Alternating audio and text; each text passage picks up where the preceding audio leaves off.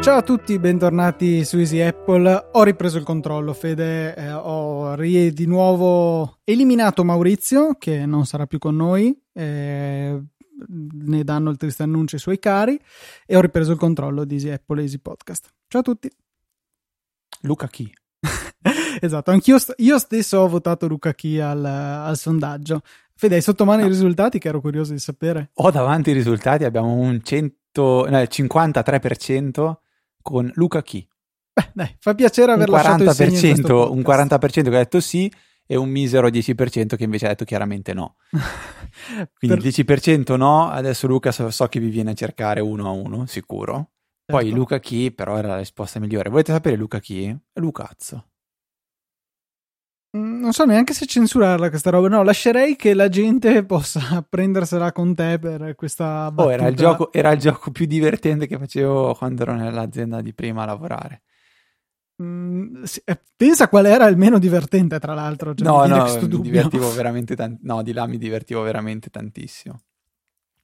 E, e vabbè, eh, Fede, cosa vuoi che ti dica? Ma niente, mi spiace per te e per chi ti avvicino. Cioè, io bene o male ti sento così in settimana per la puntata. Sì, però ricordati per che ti stai pia- piano piano ti stai avvicinando. Non importa. Non importa. Eh, intanto ti stai avvicinando. la ragione sei proprio tu. Eh, sì. Vabbè. Diciamo che, vabbè, insomma, queste, queste cose che fai in mia assenza fanno ridere alla fine. Io dico che sei morto, tu fai finta che la gente non sappia chi sono io, quindi ci può stare.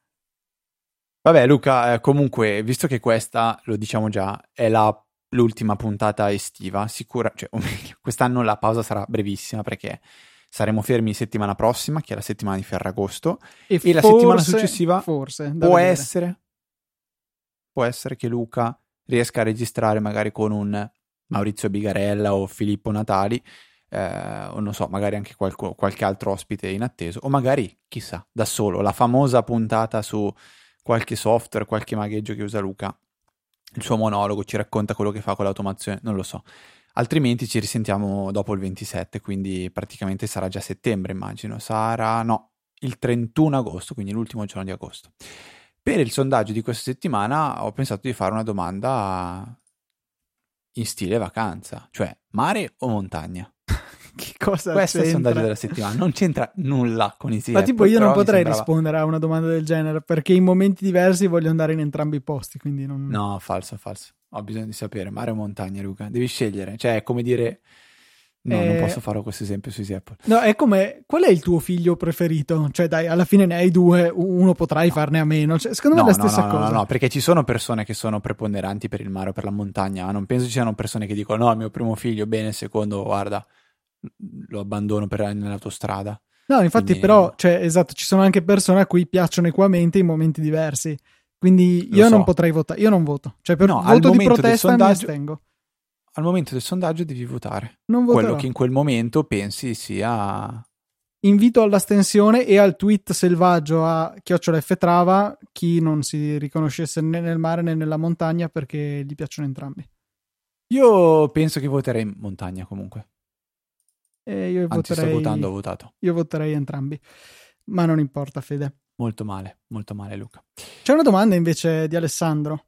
Alessandro che dice: Luca nel podcast suggerisce di creare, non mi ricordo quando, una rete per isolare la presa intelligente, per fare in modo che non invii dati a server cinesi. O, ok, contestualizziamo un attimo perché eh, riassunta così è difficile da capire.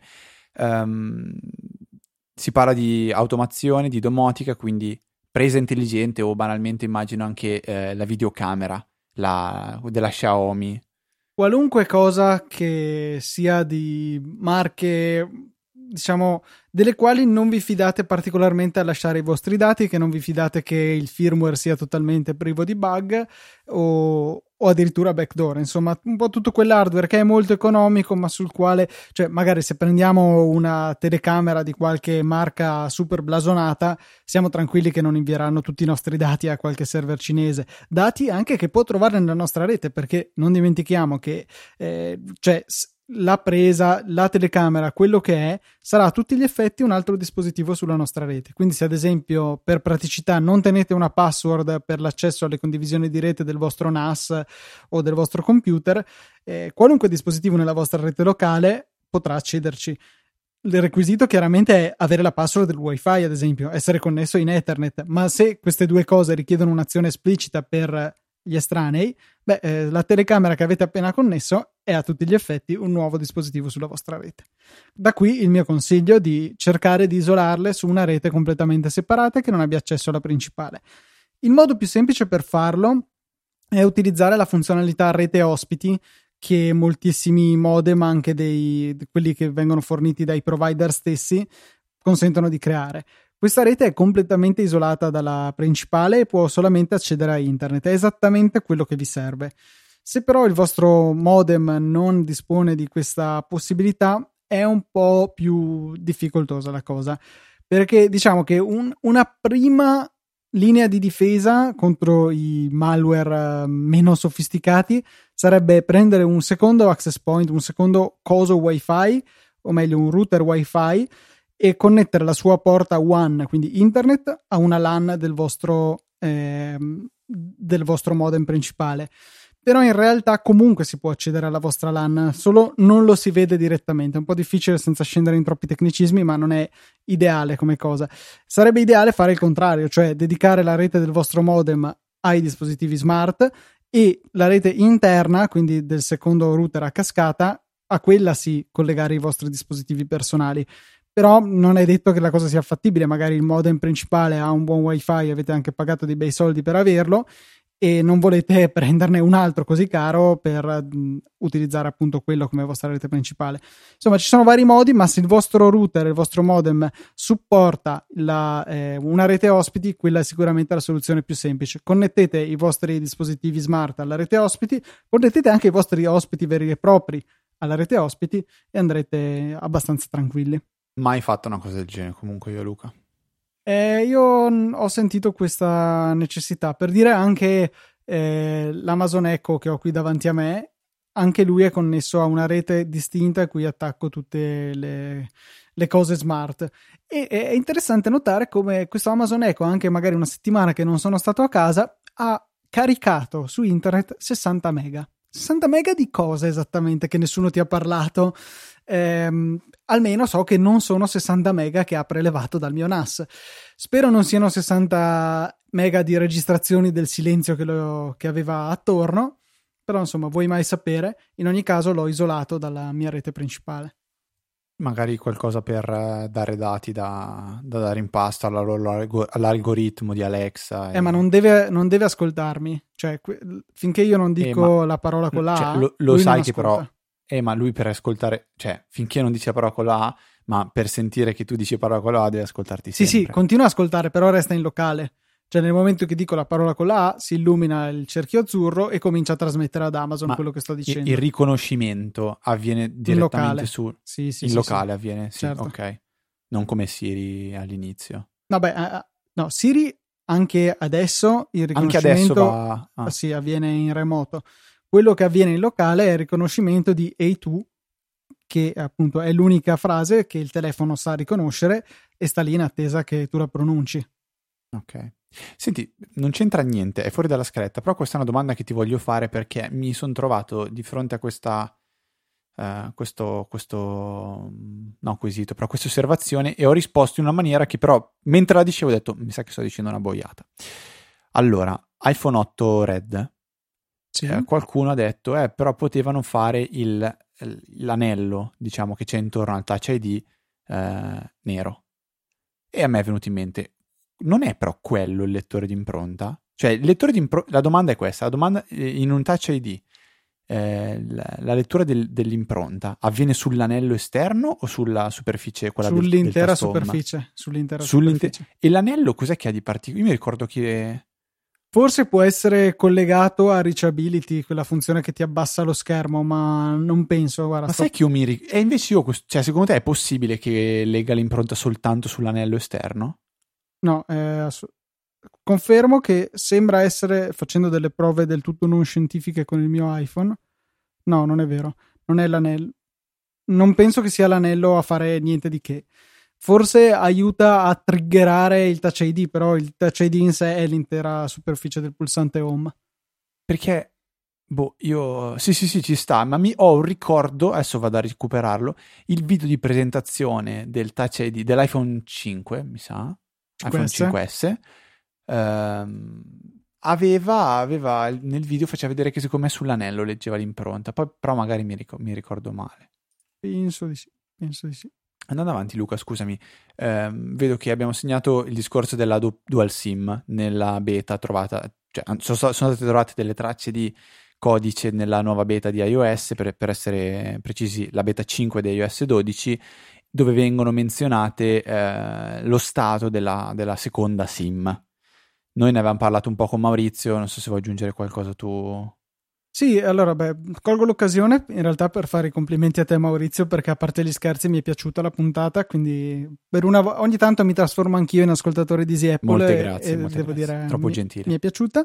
E, però appunto quando avete trattato la seconda SIM, secondo me c'è anche, avete saltato, o meglio, uno dei possibili utilizzi di avere due SIM e francamente sarebbe quello che valuterei intensamente anch'io di fare, e cioè avere una SIM che è quella quella attuale, diciamo, che userei per mantenere il numero e l'altra che userei per i dati e eventualmente anche per le chiamate, eh, continuando a saltapicchiare da un operatore all'altro alla ricerca dell'offerta più conveniente. Diciamo che a volte eh, con la SIM principale si hanno delle remore a, a provare, ad esempio, è uscito Iliad io non, o, o Mobile, io non passerei con la mia SIM principale a questi operatori così mentre sono nuovi, lascio che sia qualcun altro a fare le prove.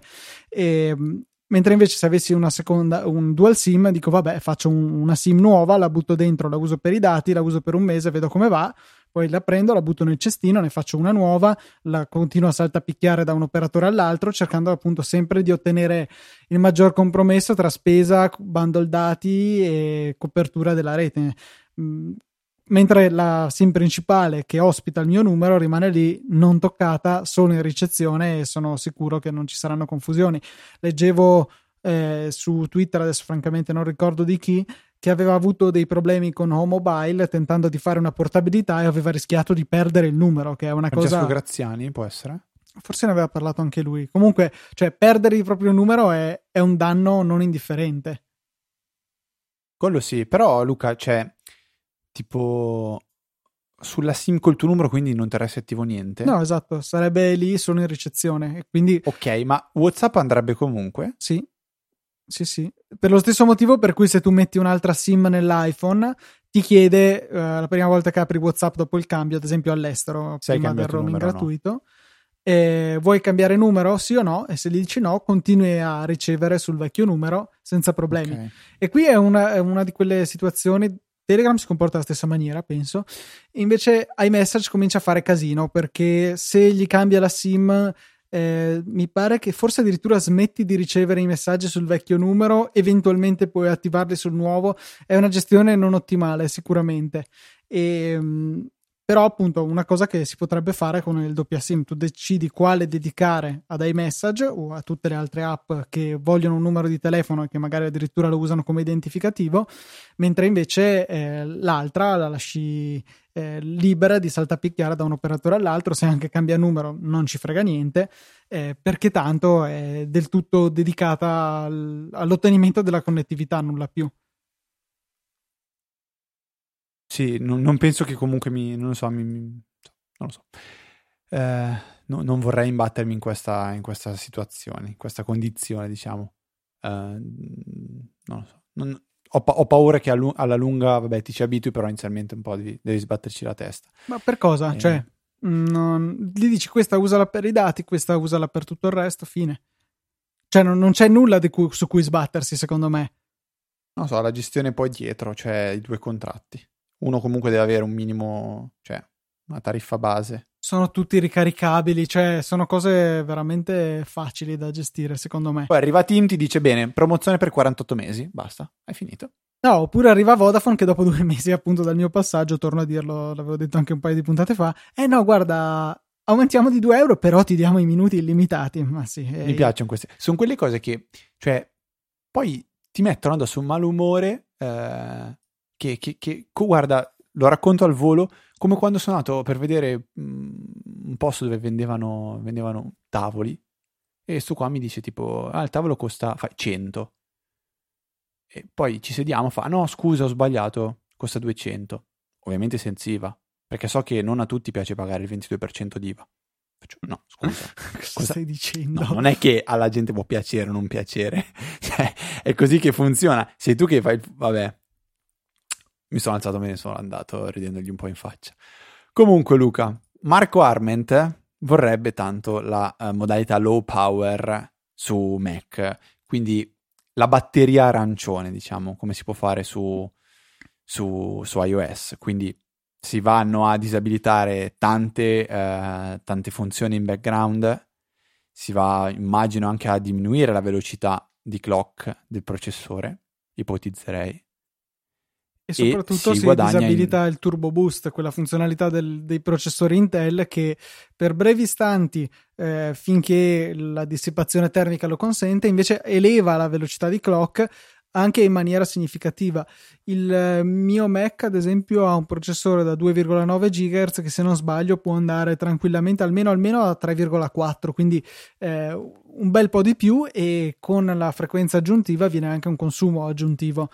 E, ehm, e appunto, Marco aveva fatto delle prove valutando la togliendo il turbo boost, addirittura andando a limitare il, il TDP, quindi la massima potenza ter- termica dissipabile dal processore. Ci sono delle, eh, dei programmi che si possono installare che sfruttano anche Kext, quindi driver non firmati. Bisogna disabilitare le protezioni di macOS per poterle installare.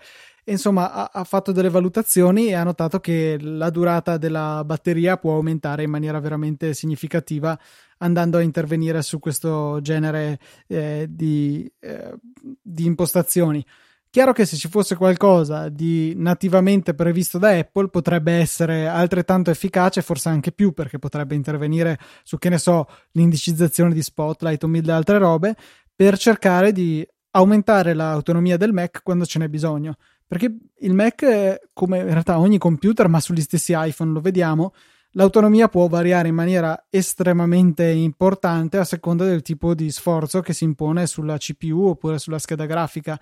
Quindi eh, avere una possibilità a livello di sistema di dire guarda ho bisogno che tu cerchi di risparmiare energia il più possibile sarebbe estremamente utile. Vi lascerei nelle note della puntata il link all'articolo di Marco dove ci sono i dati di tutte le sue prove e è molto molto interessante. Comunque giusto per fare un super riassunto la cosa migliore senza sacrificare troppo le prestazioni è quando siamo a batteria disabilitare il turbo boost. Si ottiene eh, chiaro una perdita di prestazioni nell'ordine del 30% sul suo MacBook Pro questo l'aveva provato sul 2015 e però si ha un 42% in più di autonomia. Cioè nel momento in cui dobbiamo eh, navigare su internet o poco più, la, tutta la potenza di questi computer non ci serve, ma ci garantiamo un bel po' di margine in più come autonomia andando a disabilitare queste funzioni.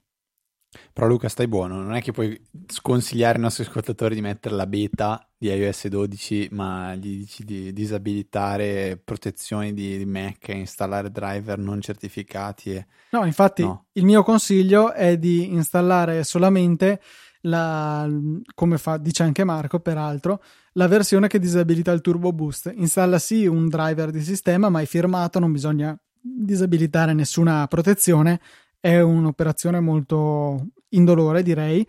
C'è anche la versione pro di questa app che si chiama Turbo Boost Switcher, anche questa troverete i link nelle note della puntata, che può farlo in automatico, ad esempio quando sei a batteria lo disabiliti, altrimenti lo riabiliti, quindi non vi richiede neanche quel click in più. Ok, come sempre nelle note della puntata trovate il link all'articolo di marco.org dove spiega quello che Luca ha appena finito di descrivere. Di cosa vogliamo parlare, Luca? Ah, ci sono un po' di rumor. Schermi? Sì. Beta? Schermi, quello direi. Cioè, io non, ca- non capisco esattamente i, questa, questa trinità di, di iPhone che dovrebbe arrivare quest'autunno, secondo le ultime indiscrezioni. Uno perché le dimensioni mh, mm, non mi sembrano eh, o meglio, non mi sembrano correlate al prezzo, o meglio, cioè è strano che il modello più economico, che dovrebbe non essere OLED, ma con questo Full Active LCD, che è un nuovo tipo di display che consente peraltro bordi ancora più sottili dell'attuale iPhone 10, il che sarebbe doppiamente strano, quindi avere il modello entry level con meno bordi di quello top di gamma. Però ecco, la cosa che mi incuriosisce di più è il fatto che per dimensione dello schermo si vada a collocare tra quella dell'attuale iPhone 10, che se non sbaglio è 5,8 pollici, e il nuovo 10 Plus, non so come lo chiameranno, che sarà ancora più grande. Quindi non è più come in precedenza che in buona sostanza la gamma, il, il, posizionamento in gamma del dispositivo era dettato dalla dimensione dello schermo. Quindi se vogliamo base iPhone SE, superiore iPhone 8, eh, superiore ancora iPhone 8 Plus e sì, c'era già questa stranezza del, eh, dell'iPhone 10 che per polliciaggio si poneva ancora sopra, mentre per area effettivamente utilizzabile era sotto al plus.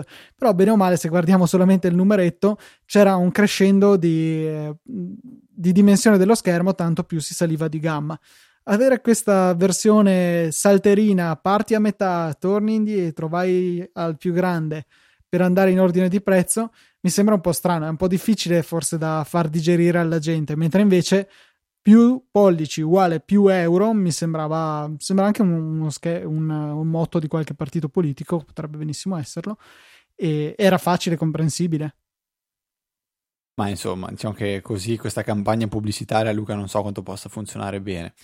Eh, non, mi, di, non mi esprimo. Di per, certo, no, di per certo so che secondo me Apple non è convintissima della direzione in cui sta andando oggi con gli iPhone non lo so. Eh, salterà fuori un iPhone 9? È eh, bella domanda. Si sono... io, ne ho sentito, io ne ho sentito parlare su Reddit in questi giorni. Si sono messi in un angolo veramente scomodo per quanto riguarda la nomenclatura dei dispositivi. L'avevamo già detto quando hanno presentato 8 e 10. No, ma anche cioè, oggi, secondo me, Apple non ha senso che faccia uscire un altro top di gamma non della serie 10. Cioè, ci sta il 6.1 se vuoi fare un telefono budget per stare basso. Però vai, cioè, se fai un telefono basso, abbassando i prezzi dell'iPhone 8, rischi di andare sotto l'iPhone 8 con i prezzi e non con la qualità, o devi fare un iPhone più brutto dell'iPhone 8, ma a quel punto lì, cioè, non, non, lo so. Non so dove si stanno un po' infilando. L'iPhone 9 mi sembrerebbe uh, non lo so, un'ancora insicurezza di dove si sta andando.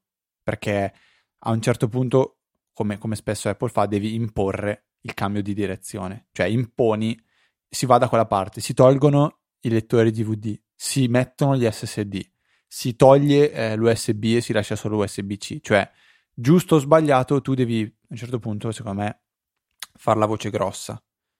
Ehm, qua non ho visto la voce grossa, non l'ho vista l'anno scorso e ho paura che non la vedrò neanche quest'anno. Eh, leggendo sui vari i, commenti dei vari blog che, che parlano di, di, questo nuovo iPhone 6.1 pollici, si legge proprio di tanta gente che dice io mi tengo l'8. Cioè, anche se a parità di prezzo potessi prendere il 10, mi, mi prenderei l'8 e finché lasci questa scelta rischi di rallentare lo sviluppo del tuo nuovo iPhone, diciamo, perché lasci la possibilità alla gente ancora di prendersi l'iPhone vecchio. È un po', un po da tiranno questa, questa mentalità, secondo me. Però è quella che Apple ha dimostrato essere il suo punto di forza negli ultimi, ultimi dieci anni ormai, anche di più. E, ehm, spero non, non, non, gli manchi. E spero di vedere un nuovo Apple Watch, onestamente. Ma nuovo, cioè nuovo, diverso. Da quello che si diceva lo vedrai nuovo, ma in realtà vedrai eh, uno schermo più grande a parità di scocca, cioè il design rimane più o meno quello, si perdono un po' di bordi sul, sullo schermo. Io, dopo aver provato il Garmin, penso che farò fatica a tornare all'Apple Watch per un discorso di batteria. ehm, lo dicevo anche a te mm, settimana scorsa. Cioè. Boh, secondo me quello della batteria alla fine, io era la cosa di cui ero più terrorizzato quando ho preso l'Apple Watch, è un non problema, cioè chi se ne frega, quando vai a letto lo carichi, basta, cioè non, non, non mi cambia niente, metto lì il telefono io di fianco, dormo, gli Luca, metto per me è la mia sveglia. È la mia sveglia, vibra e basta, non, non fa rumore, non fa fastidio, dovunque sono ce l'ho, Sì, non ma c'è il rischio che magari sono in bagno e parte la sveglia, devo correre a... È vero, ma Cioè. chi se ne frega? Cioè, è, una- è uno Eh. scenario in cui non, mi non- non sono, non, non è un problema. Eh, E sì. senza contare che con i nuovi watch che hanno una batteria molto più prestante, nulla ti Mm. vieta di tenerlo sulla notte e farti svegliare. Intanto che ti lavi, fai colazione, ti prepari, lui lo, lo carichi e sei a posto. Più o meno. Oddio, Io, io faccio colazione e mi carico in un quarto d'ora. Cioè in un quarto d'ora non si ricarica tutto. no, è vero, però boh, un quarto d'ora è un- tempo ridotto, ecco, cioè diciamo bravo, però la maggior parte della gente non, Grazie, non- grazie. non si prepara in così poco, a- a- almeno una mezz'oretta io la terrei in conto. Quindi, cioè, per carità, anch'io ci metto abbastanza poco a prepararmi, però non mi frega granché di, di essere svegliato dall'orologio, ecco. Oppure quando fai la doccia, e intanto che fai la doccia lo carichi. Saranno altri 5 minuti, cosa sa- cioè il concetto della ricarica frequente. Però ripeto, eh, visto che io il problema non me lo pongo, lo metto in carica la sera insieme al telefono e quindi la questione autonomia sparisce. Quindi non- i vantaggi superano gli svantaggi. Ok. Luca, metto nelle note anche l'articolo di 9 to 5 Mac dove mm, viene mostrata in una galleria le immagini di quello che dovrebbe essere il- l'iPhone 10 Plus e il diciamo l'iPhone da 6.1 pollici che ancora non so bene eh, come, come chiamare. Allora, note della puntata dove si trovano, Luca? easyapple.org slash 381 se ricordo bene il numero della puntata se no 371. correggetelo eh quasi dai ho sbagliato di 10 381, mizzica. Ed è il 7 agosto. così giusto informazioni random che diamo ai nostri Ogni, ogni tanto lo dicevamo, cosa è successo poi il 7 agosto? Mica c'era, c'era un tempo, la pagina di Wiki- Wikipedia mica ti dice succede oggi, ricorrenze. Molto bene, molto bene, molto bene, molto bene. Beh, non è successo niente di in particolare il 7 agosto.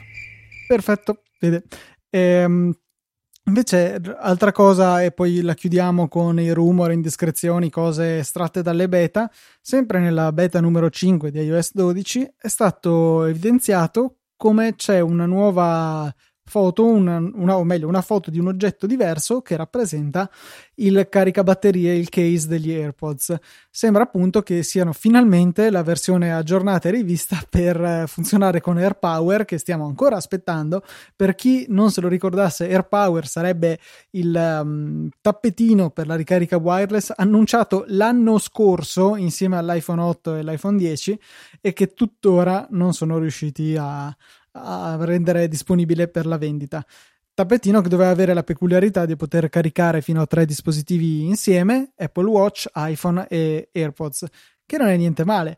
Peccato che dobbiamo ancora vederlo, si vede che hanno avuto dei problemi abbastanza consistenti nella produzione e francamente non riesco a capacitarmi del perché, visto che questi problemi immagino fossero lì lì anche quando l'hanno presentati, perché ne abbiano parlato. Cioè, mh, non c'era la necessità di presentarlo così tanto in anticipo prima di rendere disponibile per la vendita il prodotto. Vabbè, ma si sa che ogni tanto si butta il sasso nell'acqua giusto per fare un po' di rumore. Boh, da Apple, francamente, non me lo aspettavo. Non... Ma cioè, Samsung, Sa- Samsung invece che pubblica per errore sbaglio, il video sì. promozionale del Eh, Galaxy ma quello è diverso Note. perché il Galaxy Note uscirà da qui a poco. Invece fare per errore, pubblicarlo nel keynote, dirlo sul palco e poi dopo praticamente un anno ancora non ce n'è traccia, boh, mi sembra si faccia un po' una figura di cacca. Mm, non so quanto sia stato un, un errore o No, semplicemente non è stato come- un errore, cioè, o meglio, la- l'hanno così come pubblicato AirPods. Qua- convinti. dopo quanto tempo sono uscite? Un anno dopo? No, meno, meno. Sono state presentate a giugno e sono uscite a dicembre. Dovevano uscire Ah, l'autunno e alla fine sono uscite l'inverno. Però Ah, voglio dire, ok. un ritardo presentabile. Avevano Beh, detto in primavera per l'AirPower, siamo a fine estate a momenti. Il- l'account, quello di Jonathan Ive, quello parodia, ha scritto che hanno, raggiunto, hanno quasi raggiunto il trilione senza neanche dover lanciare sul mercato l'AirPower. E avevo visto anche un altro tweet che aveva scritto a Apple Support dicendo ho un problema con questo dispositivo, non riesco a spedirlo, tipo una roba del genere. E mi fa morire. Cioè quell'account lì, forse ne abbiamo già parlato su Easy Apple. Eh, Quale Apple Support? O... Not Johnny Ive. Ah, no, Johnny Ive è stupendo. È, è, bellissimo perché è veramente uno che conosce, cioè è un esperto del mondo Apple, uno che segue molto. Secondo me potrebbe notizie. essere davvero Jonathan Ive. No, sarebbe una delle cose più belle della Terra. Sarebbe Sapere divert... che lui si è creato un suo account fake con cui piglia per il culo tutti gli altri. Compreso no, se che sarebbe spettacolare, Luca. Comunque, l'altra foto bella che ho visto, cioè la battuta sul Trillion Dollar Company, um, la foto del Magic Mouse col caricatore eh, col cavo, cioè il Magic Mouse ribaltato, il caricatore innestato con scritto solo Trillion, do- trillion Dollar Company. È spettacolare quel tweet lì, non so se, vediamo se riesco a recuperare. Me l'ero perso. Aspetta, vediamo se riesco a Intanto che tu cerchi, eh, volevo una notizia che ci era sfuggita, non avevamo citato qua su Easy Apple, ma che era sicuramente degna di almeno una menzione, è il fatto che se non sbaglio da fine settembre dovrebbe essere, Apple discontinuerà, cioè smetterà di fornire il servizio di stampa fotolibri e stampa fotografica in generale dall'applicazione foto per Mac. Una, un servizio che per i fotolibri, sia io che te, Fede, abbiamo usato un paio di volte con grande io soddisfazione. 6 o 7 libri ho stampato. Ecco, cioè sono veramente belli, è facile crearli, a volte sono un po' limitanti gli strumenti a nostra disposizione, però i risultati sono veramente ottimi, la qualità della stampa è ottima. Eh, il libro è ben fatto, insomma, un servizio che veramente apprezziamo molto e che però terminerà. Si vede che non era molto redditizio e quindi diceva Apple avete tempo fino a quando finisce il, il periodo che se non sbaglio appunto è fine settembre per eh, ordinare i vostri fotolibri, dopodiché dovrete affidarvi ai nostri partner. Partner che devono mettere a disposizione sul Mac App Store un'applicazione che includa l'estensione da utilizzare tramite Photos per creare il proprio fotolibro.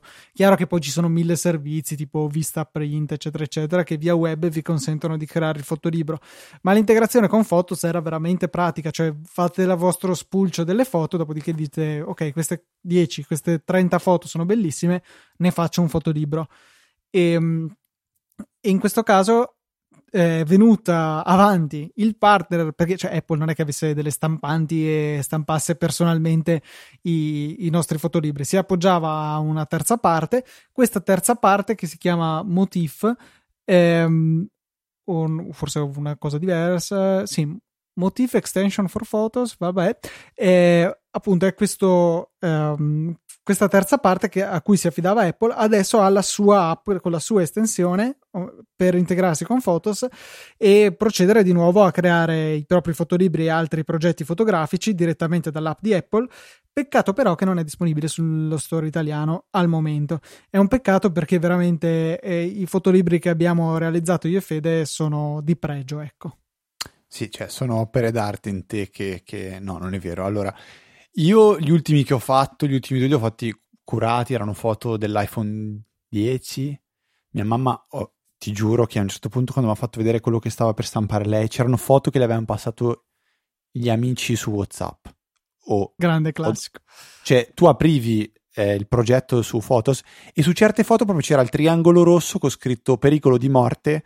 Questa foto a risoluzione degli anni 80. Eh, anzi, probabilmente quando, quest- quando, questa foto è stata scattata i pixel ancora non esistevano. e ho dovuto cercare di dire: Ma ascolta, questa foto qua lo so che è bella, che ti piace, quindi o la stampi 2x2 cm, questo è concesso, altrimenti trovane un'altra per favore, perché vabbè, ci abbiamo provato un po', ma non, niente, non ce l'ho fatta.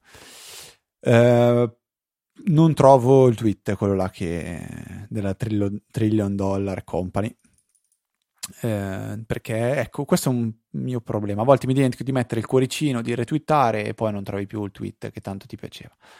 Vabbè, peccato. Comunque, dopo questo lutto, Luca, per cui sarà veramente più scomodo sicuramente eh, pr- printare i fotolibri, però dall'altro canto potrebbe migliorare come servizio e diventare un... Oh, magari c'era qualche limite che, che Apple non, non, non voleva non voleva concedere a, a questo fornitore.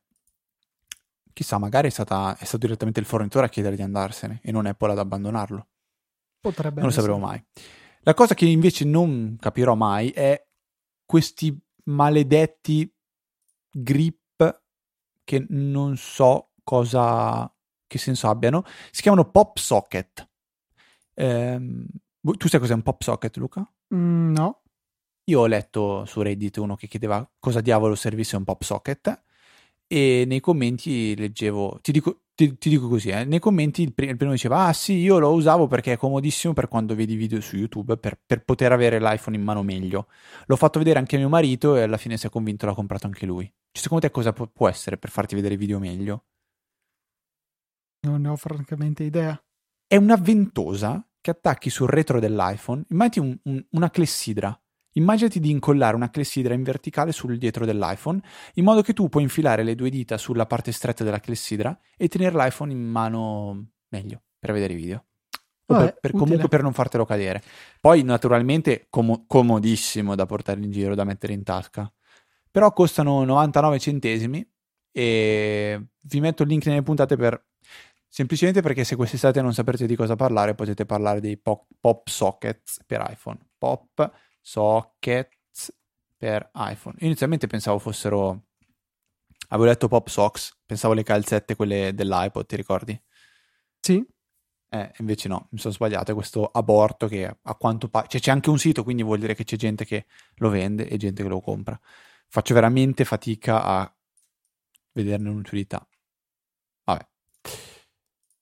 Luca, ci siamo dimenticati totalmente che noi abbiamo una seconda, terza, boh, rubrica da tenere viva e eh, l'abbiamo fatta scivolare fino in fondo alla puntata, ovvero il prodotto della settimana di Amazon, qualcosa che ci sentiamo di consigliarvi, eh, che potete acquistare e ovviamente è un invito anche a, promuovere eh, Easy Apple, a, su- a, supportare Easy Apple facendo acquisti su Amazon eh, di prodotti che noi consigliamo o diciamo di qualsiasi altra cosa. Il prodotto della settimana risponde a questa vostra domanda che ci arriva spessissimo. Quale router posso comprare? Quale cosa è la migliore? Qual è quello che usate? Qual è quello più simpatico? Allora abbiamo detto, vabbè, proponiamolo come prodotto della settimana e uh, speriamo di rispondere a tanti, tante, tante esigenze. Allora, sapete io come ho fatto a trovare il router per casa mia? Ho chiesto a Luca e Luca mi ha detto è facile. Prendi questo. Perché voi dovete mandare una mail, io invece prendo e lo chiamo direttamente quando non può scappare. Allora Luca dice compra l'Ubiquiti Amplify. Perché? In realtà, in realtà è andata diversamente Luca, ti avevo detto comprerò il Google Wi-Fi. Perché è di Google e mi aspettavo un prodotto buono. E Ma probabilmente la tecnologia lo è mesh. Anche. Lo è anche. Ah sì sì, però è diciamo utilizza tecnologia mesh. Mesh cosa vuol dire? Detto, ve lo dico io da ignorante, vuol dire che per poi estendere la rete potete utilizzare degli uh, amplificatori, dei ripetitori, che però agganciano il segnale non tramite wifi, quindi dal router e lo estendono, ma direttamente dalla rete elettrica. Nope, Quindi in poche parole... Nope, nope. hanno, una re- hanno, una banda wifi dedicata. Eh, hanno, È vero? Sì, Ho fatto una che, figuraccia? Sì, Okay. Eh, breve riepilogo. Il, le reti mesh di solito funzionano così. L'idea è di ripetere la rete principale. Il fatto è che se usate un extender normale, questo si connetterà al router, creerà una rete con lo stesso nome e però utilizza la stessa radio fisica, lo stesso trasmettitore ricevitore. Prima parla col router, poi parla con te, insomma, dimezza la banda. In, invece, cosa fanno questi, queste reti mesh? Utilizzano una terza radio. Normalmente nei wifi moderni c'è 2 4 GHz e 5 GHz, quindi due radio separate. Questi ne impiegano una terza che usano per sempre a 5 GHz, quindi 2 da 5 e una da 2 4 per parlare con le, l'unità principale. In questo modo lascia libere le due eh, che si rivolgono ai client e utilizza questa dedicata per parlare con eh, il router principale. In questo modo si evita il dimezzamento di banda a ogni passaggio. Chiaro che se poi bisogna fare un ulteriore salto con, perché un terzo eh, access point non riesce a parlare col principale ma deve parlare comunque con un secondario, si hanno due salti allora lì sì la banda si dimezza, ma nella maggior parte dei casi si riesce a ottenere una migliore copertura e senza dimezzare la banda.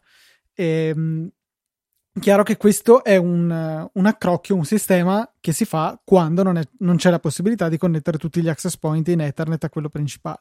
In questo caso si eliminano totalmente ogni problema di banda insufficiente saltando da uno all'altro, però chiaro che bisogna avere o la casa predisposta o la voglia di passare dei cavi o farseli passare. Con eh, le reti di tipo mesh questo problema si riduce grandemente.